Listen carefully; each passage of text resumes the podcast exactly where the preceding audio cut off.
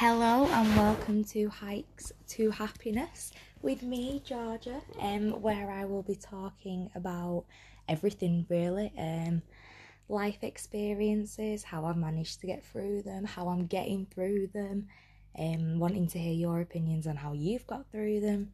Um, and I'm basically the reason I have decided to do this podcast um, was because a couple of weeks ago I've decided to take myself away from everyone basically. Um, there is only a handful of people that I actually speak to.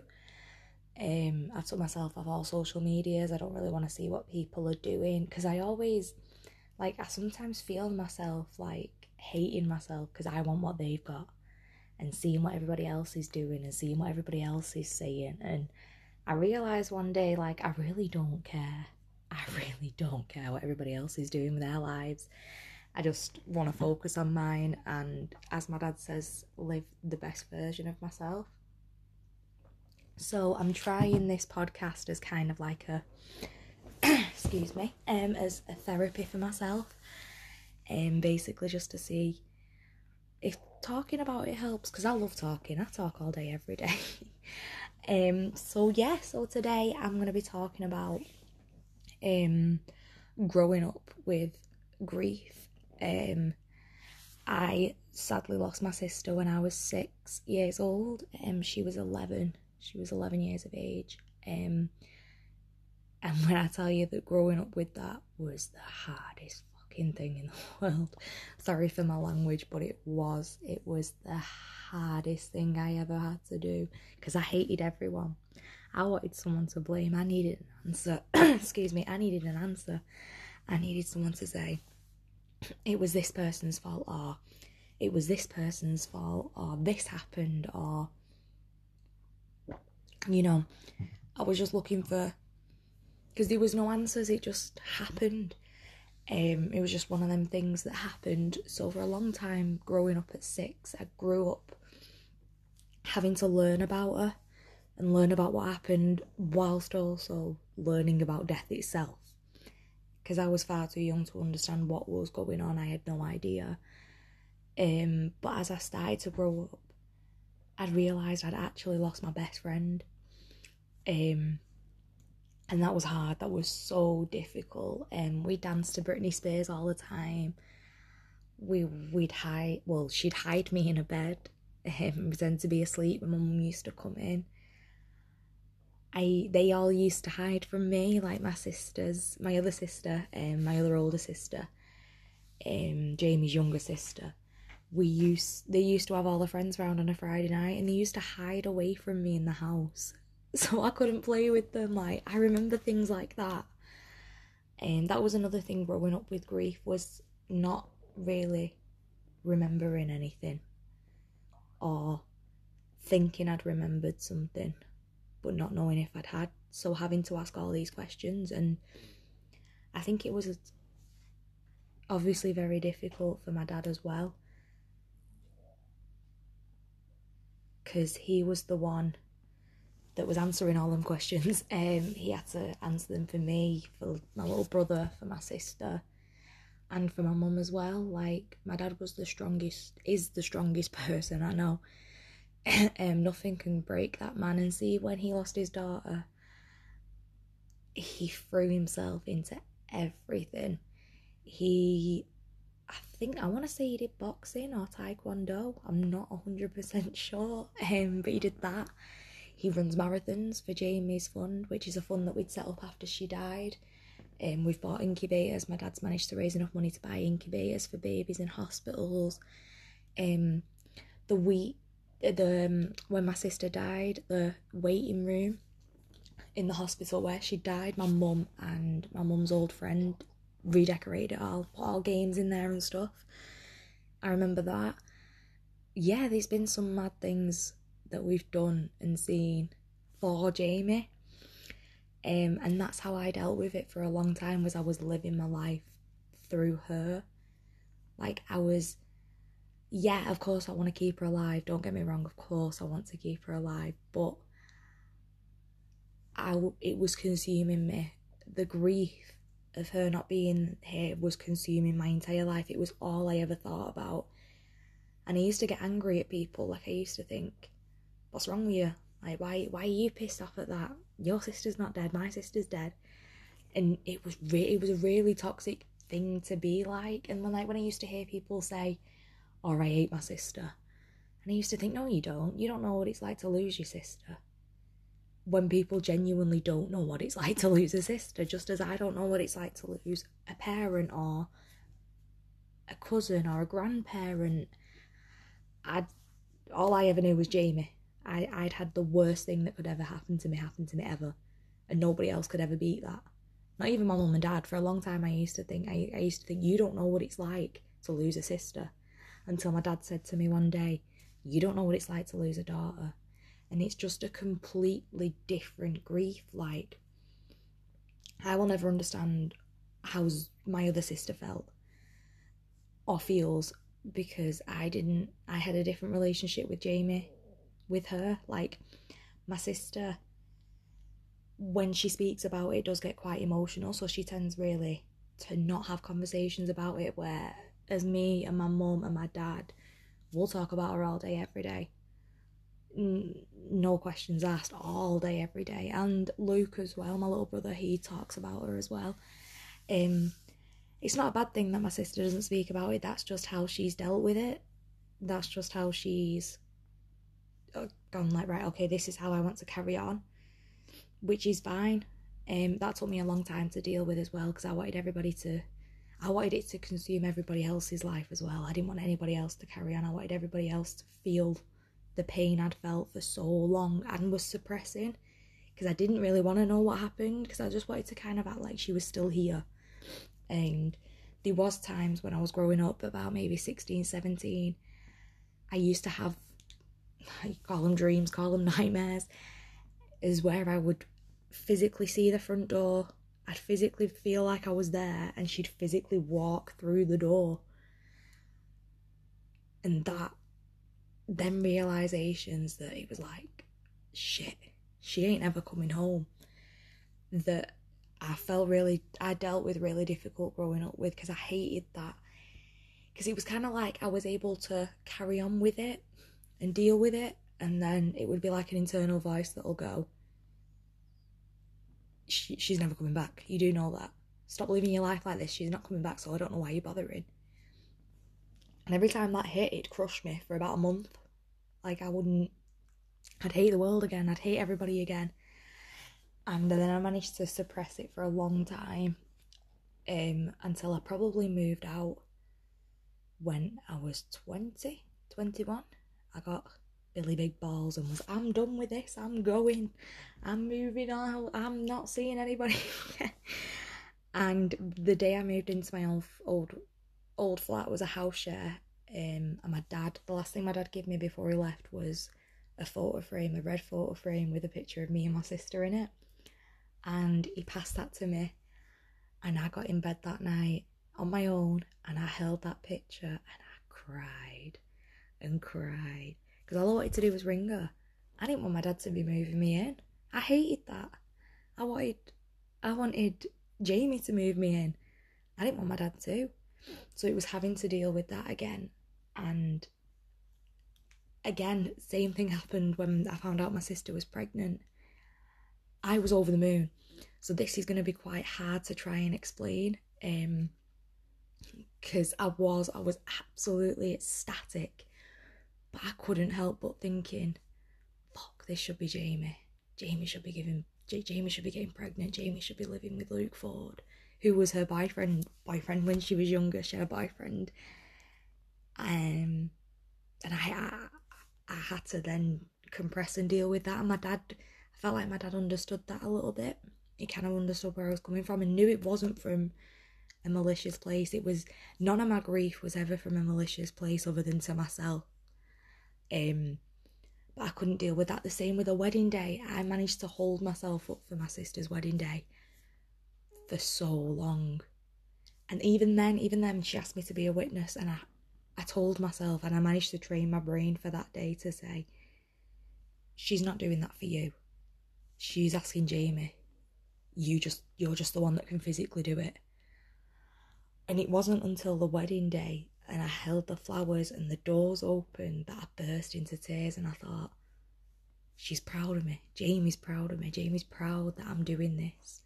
Not for her, but with her. And I cried all the way down.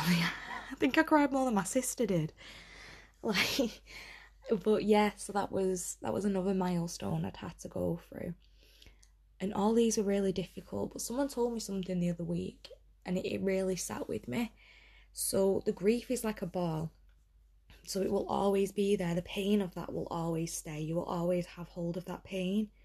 It's just the positive vibes and things you do that will grow around that and make that seem less painful. So, like every birthday and every anniversary, I never really know how to deal with it, especially because they're so close. So, she died 11 days after her 11th birthday.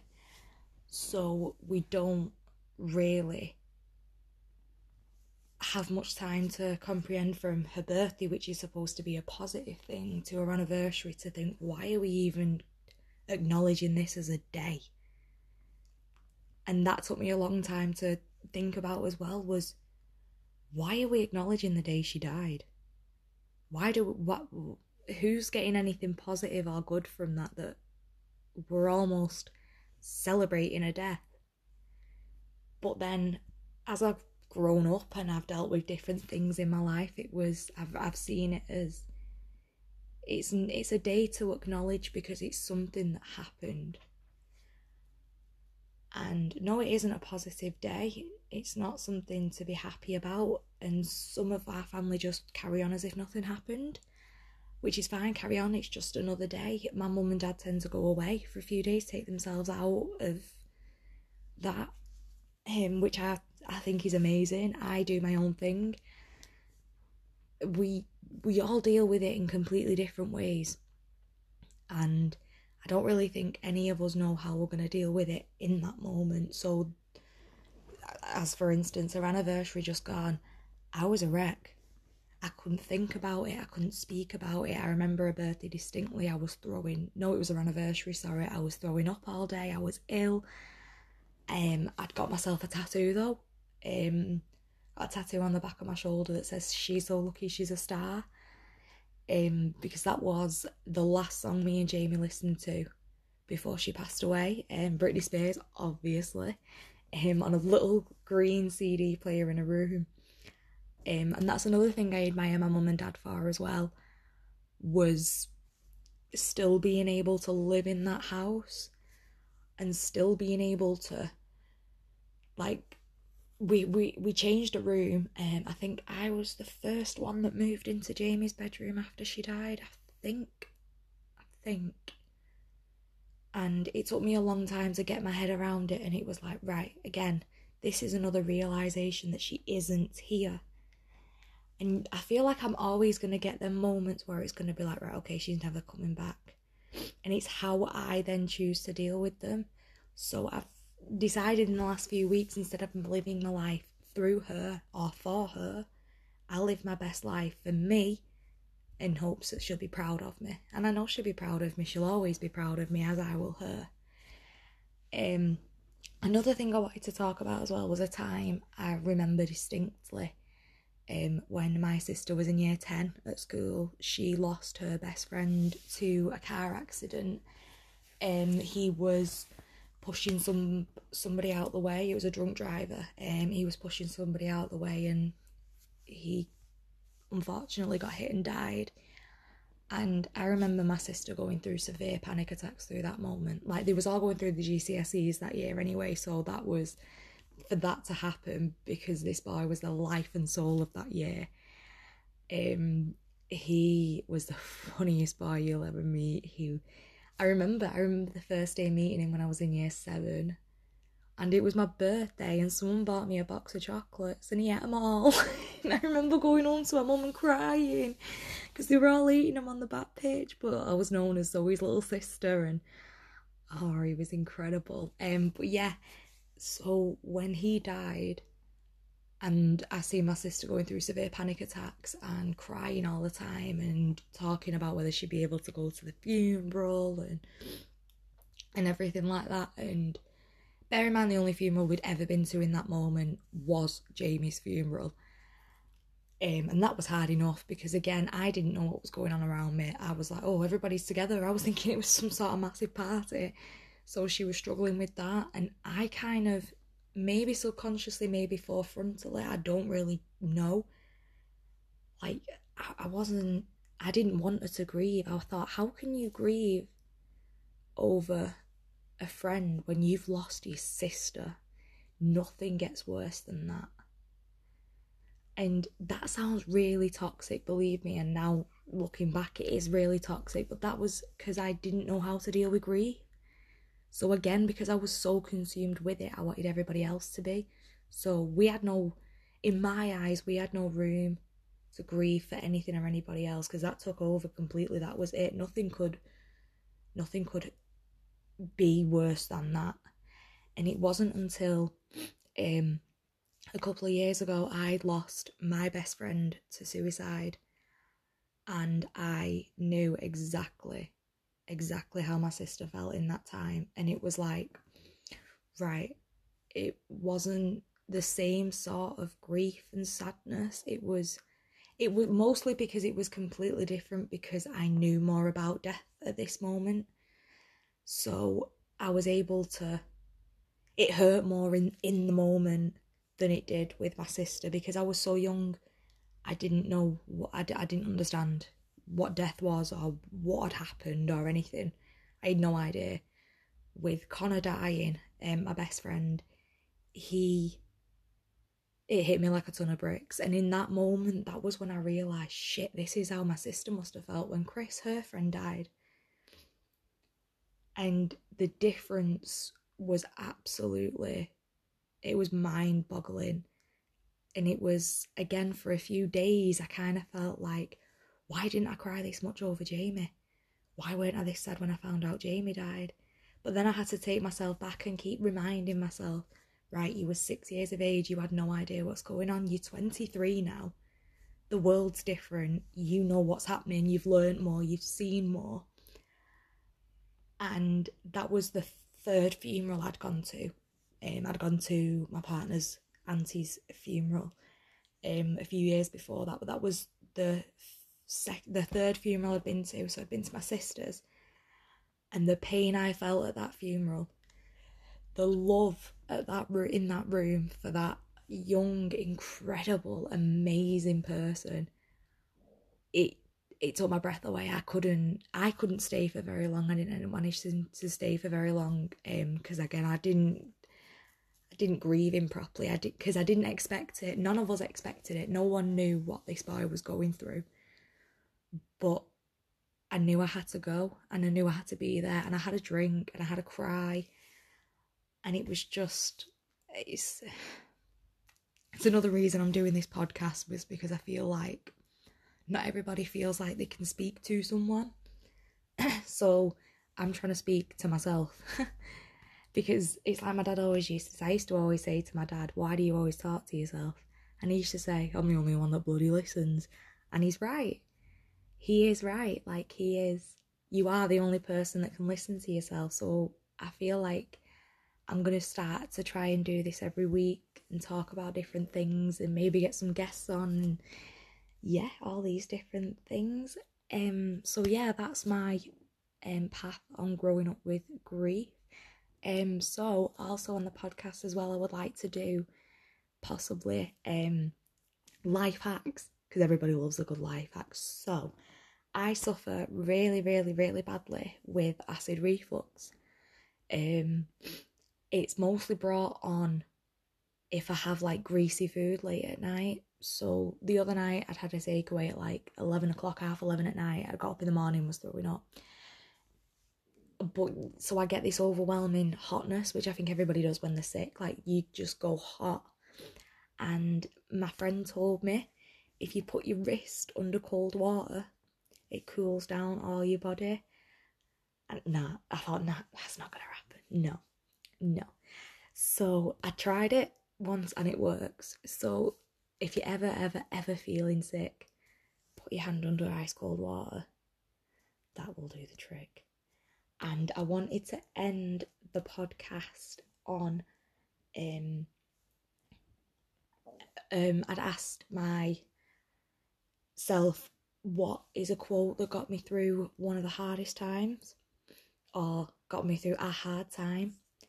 Or what I heard or something I thought of myself? And mine is like don't be the monk that carries it basically. So there is a story out there. You'll have to research it and find it. It's basically it's a basic story saying someone can say something to you you can read something you can hear something and that can sit with you for days months years and that person's carried on with their life they're living their best life they're doing what they got to do and you're stopping your life the world's still going on around you but you're still stuck thinking what this person says. So let go. Just let go. It doesn't matter what people say to you, it doesn't matter what people think of you. Just let go. And I really resonated with that because I hold a lot of what people say to me. I will, it'll sit with me, I'll analyse it and I'll want to think why they're saying that, why they're being like that. So I try and tell myself that if something happens or I hear something and or I see something that upsets me, is I try and say, don't be the monk that carries it. And I got told that story off my very, very, very best friend, Kat. Um, she's a mini, she, well, she's not a mini me because she's older than me, so I'm a mini her, I guess. Um, but she always says that she understands me, and I feel like she listens to me as well because she knows me and she hears me because she's done what I've done. She's been where I've been. She's been the little shit as a kid. She's done the psychotic girlfriend stuff we've all done. And she's probably one of the only friends I have that actually listens to what I've got to say. And she told me that story about the monk. And now I live by that. And it blew her mind and it blew my mind. So, yes, we're going to end today's podcast with saying, don't be the monk that carries it. Um, so yeah, so just wanted to say thank you for listening, and hopefully you'll all be back next week. Um, from more from hikes to happiness. Thank you. Bye.